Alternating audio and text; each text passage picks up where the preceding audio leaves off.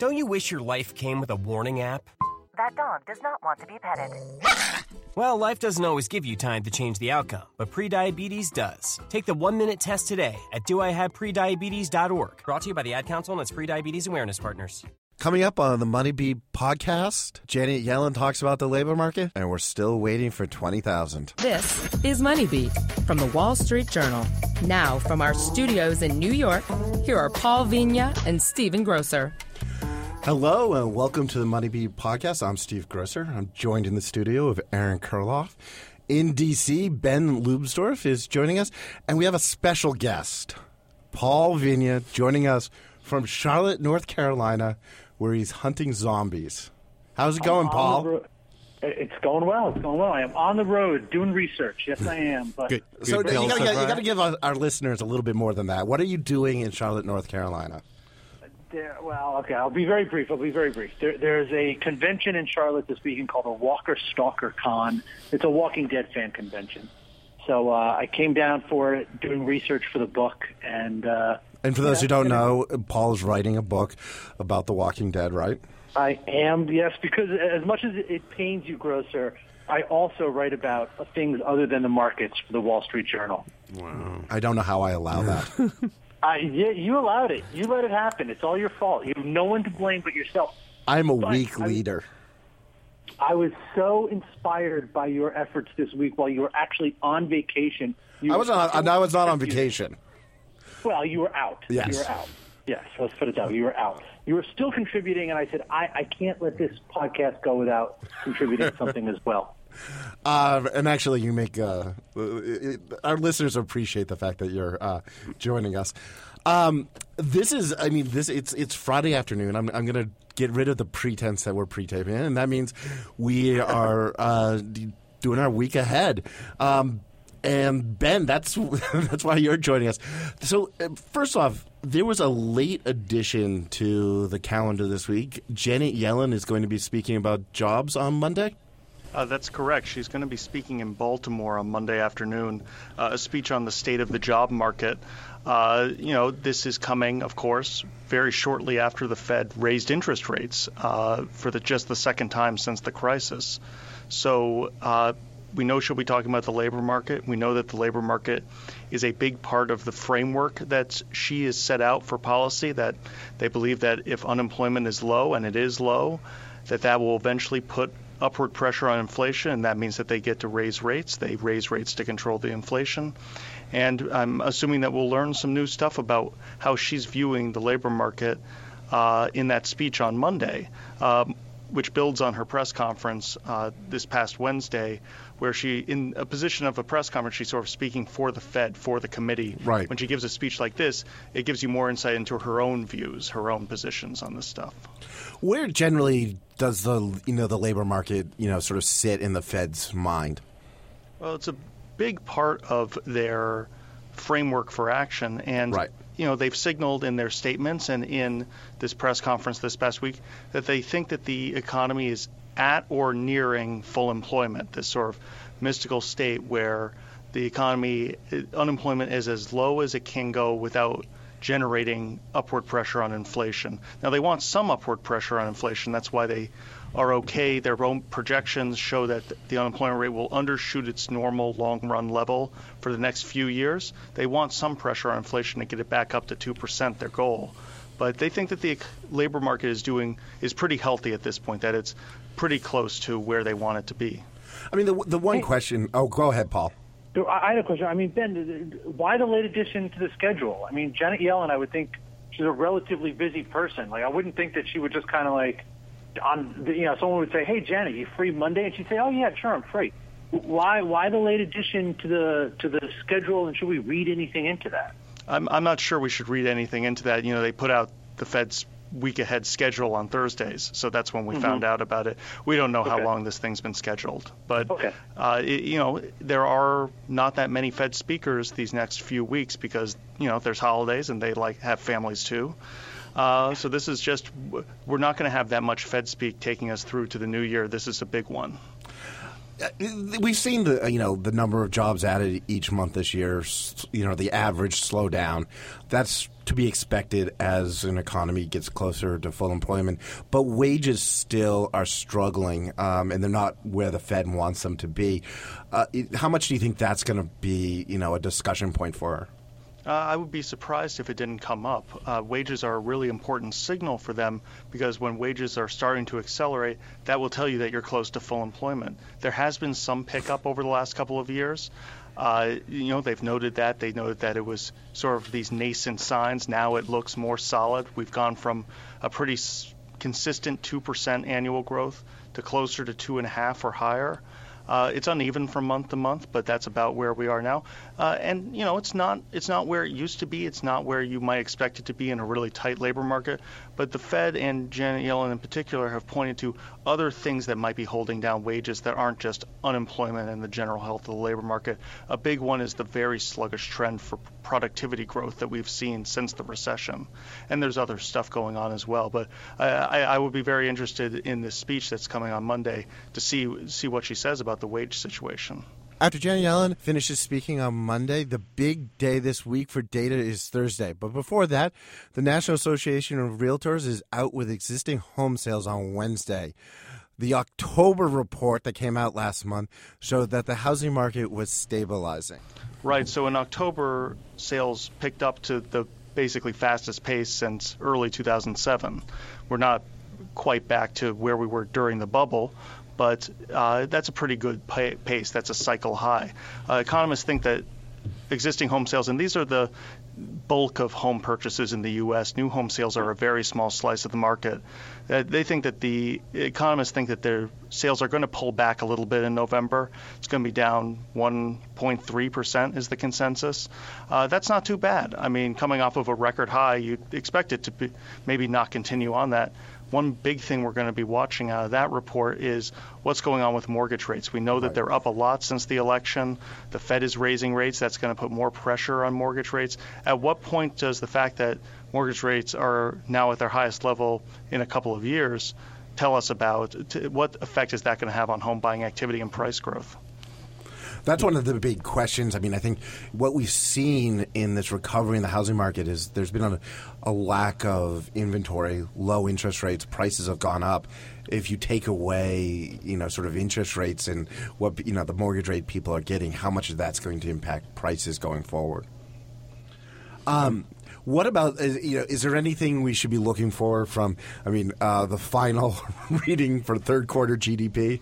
Uh, I would not spend too much time on the GDP report uh, if you're short on time this week. You know, it's the third estimate of GDP for the third quarter, which, you know, was almost three months ago that it ended.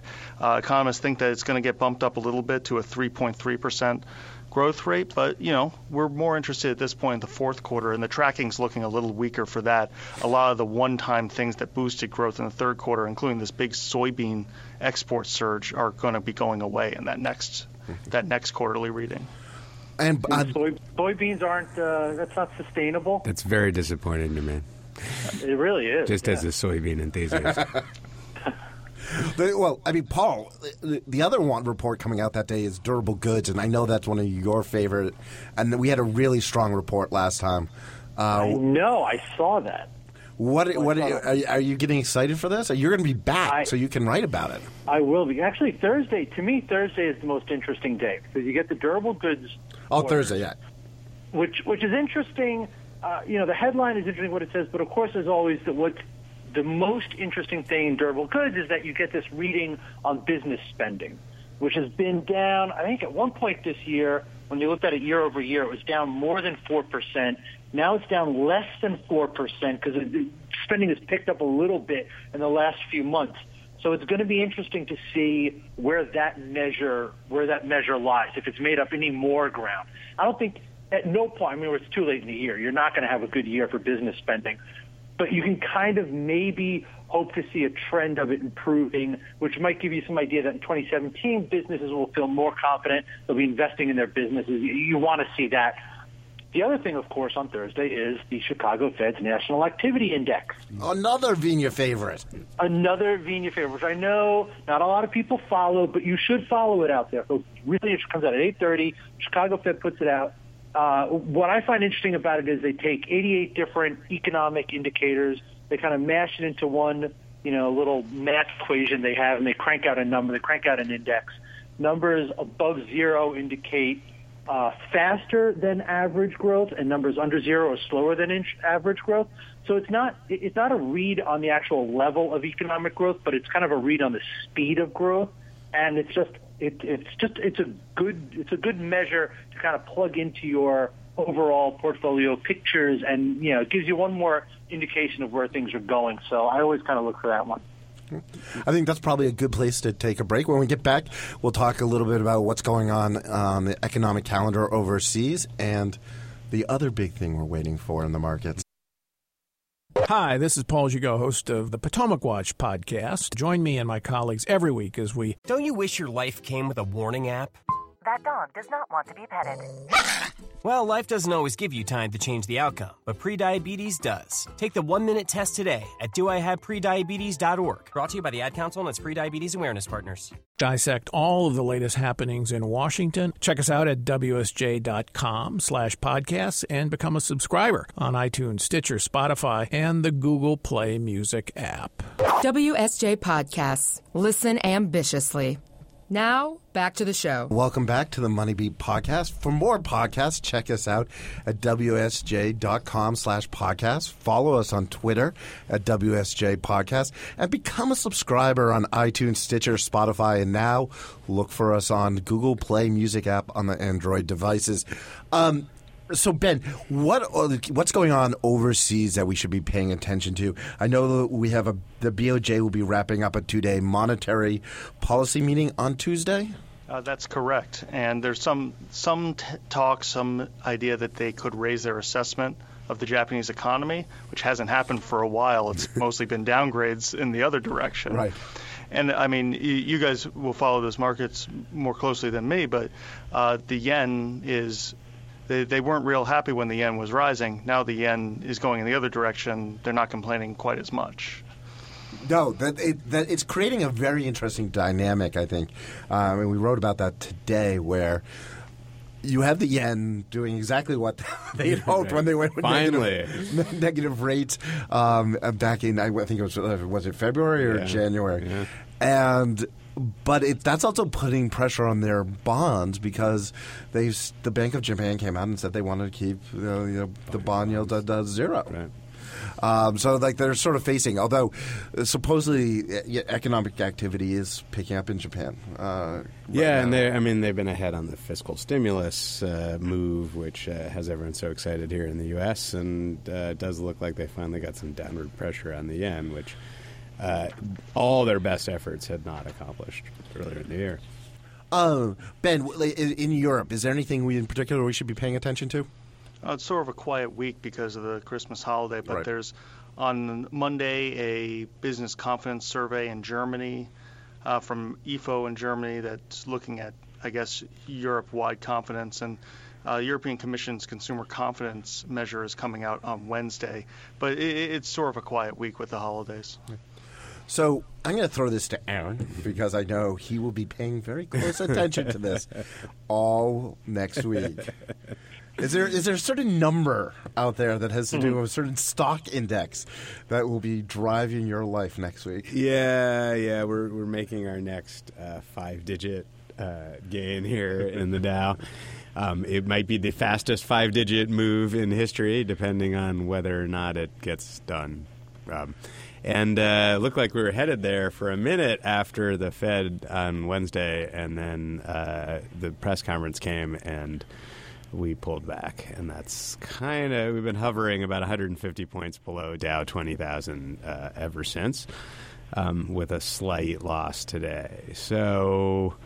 Um, yeah, the, I mean, there's a, a lot of investors who's queued up for uh, you know commemorative round number celebration that uh, keeps getting postponed.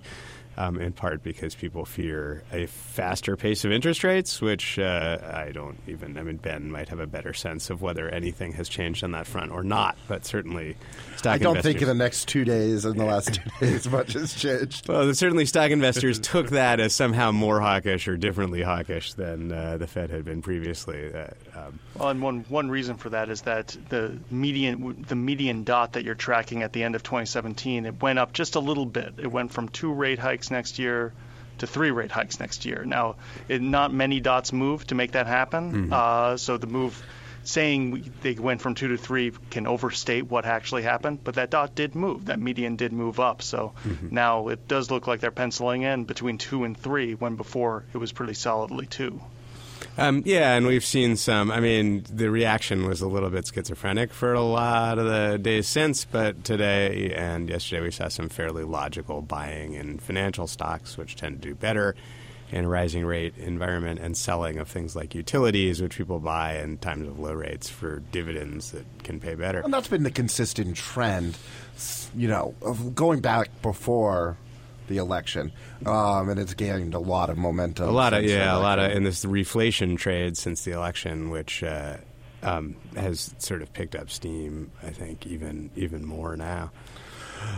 Do you think the Santa? I mean, like you know, this this is the period where everyone expects, you know, stocks to sort of flow upwards. You know, it's light volume trading, and stocks tend to just sort of grind higher. Do you think that's going to get us there, or I mean, has this rally sort of stalled right now at this at this you know key level? Well, it's a real interesting question. So there's a couple of seasonal factors at work that should uh, keeps you know the index is high through the end of the year. One of them is yeah the Santa Claus rally effect. Another is the post-election bounce, which is a pretty uniform. Uh, thing going back many many years. Um, there's only one or two occasions where stocks didn't go up after an election. Um, so in theory, there's some good upward forces, um, but we've come a long way uh, in the indexes and not a very long time. So there are there are certainly investors and you know strategists out there. No, this would this would be if we get there before. I think in the. In the the 27th? I think so. It will be yeah. the fastest period we've gone, you know, in 1,000 increment. Um, Yeah, and and, and the last, the, the, the current fastest was from 10,000 to 11,000 during the dot com boom, which presaged basically the end of the rally because within the year, stocks had peaked and were coming down again. Yes, which brings me to my favorite post-election stat, which is: Can you guess which president oversaw the f- biggest run-up in uh, the S and P 500 between election and inauguration days?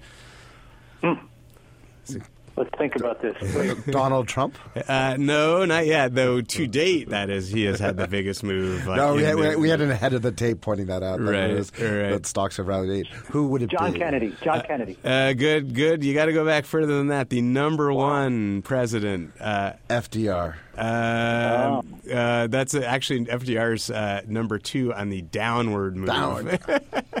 because of his predecessor and the big winner, Herbert Hoover. Stocks moved uh, Wow. uh, maybe 13.5% up between election and inauguration for Hoover. Just You threw a little bit of cold water on that on this rally there, uh, Mr. Kuriloff. Uh, the Yeah, number one, about- the number one biggest fall, of course, being Barack Obama in 2008, uh, where there was a couple of things going on. Similarly, Roosevelt, a couple of things going on when he took office. Well, I tell you, who, those Hoover investors talk about a disappointment on what they bought. Huh? Yeah, the Hoover bounce. That um, that, Yeah, the that's Hoover that's bounce. still still legendary. I think I think Kuriloff might have just stolen the Papa Bear nickname from you, Paul. you might have to get back to New York, reclaim it. I might have to. Yeah. Um, but uh, uh, this does raise a question. What what are like the you know you're talking to traders every single day, talking to investors. What are they saying about the, where this rally's gone? As we said, this is the biggest rally in history for you know since from election to now. Um, are they getting feeling like the market's gone too far, too fast? Starting to, uh, there was a lot of initial enthusiasm just based on sort of the change in confidence. So. Stocks had, you know, made a couple moves higher and then kind of plateaued each time this year. Um, and the, th- the, some of the thinking in the post-election rally was, well, people were finally noticing what's actually going on out there, which is the economy is growing, albeit slowly, and that um, it's getting better, and that the Fed can start to normalize, and these are all good signals for stocks. Um, so they point to that as being some underlying strength to this rally. It's not just a hope rally that uh, a, Repu- unitary Republican government will pursue policies that boost growth, growth and inflation, um, which is certainly the hope part of the trade. And there are certainly people out there saying, well, that's all hope. Like, we hope that they will pass legislation at all. We have no idea what they will accomplish. And then we hope that the result of those policies will be what we expect, uh, which is again, you know, remains to be seen.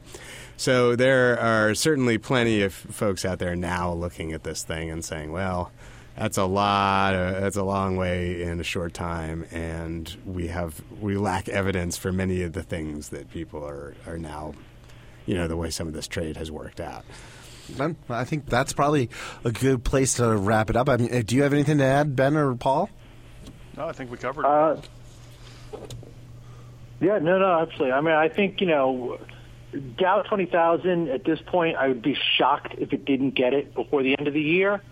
But you know, the, the questions about what is fundamentally going to drive this market in 2017, they don't go away just because the Dow reaches 20,000. No, no, totally correct. Yeah. No, I mean, uh, you know, it will be interesting. I think the real question is, you know, does the big round numbers like this do have a psychological I- impact?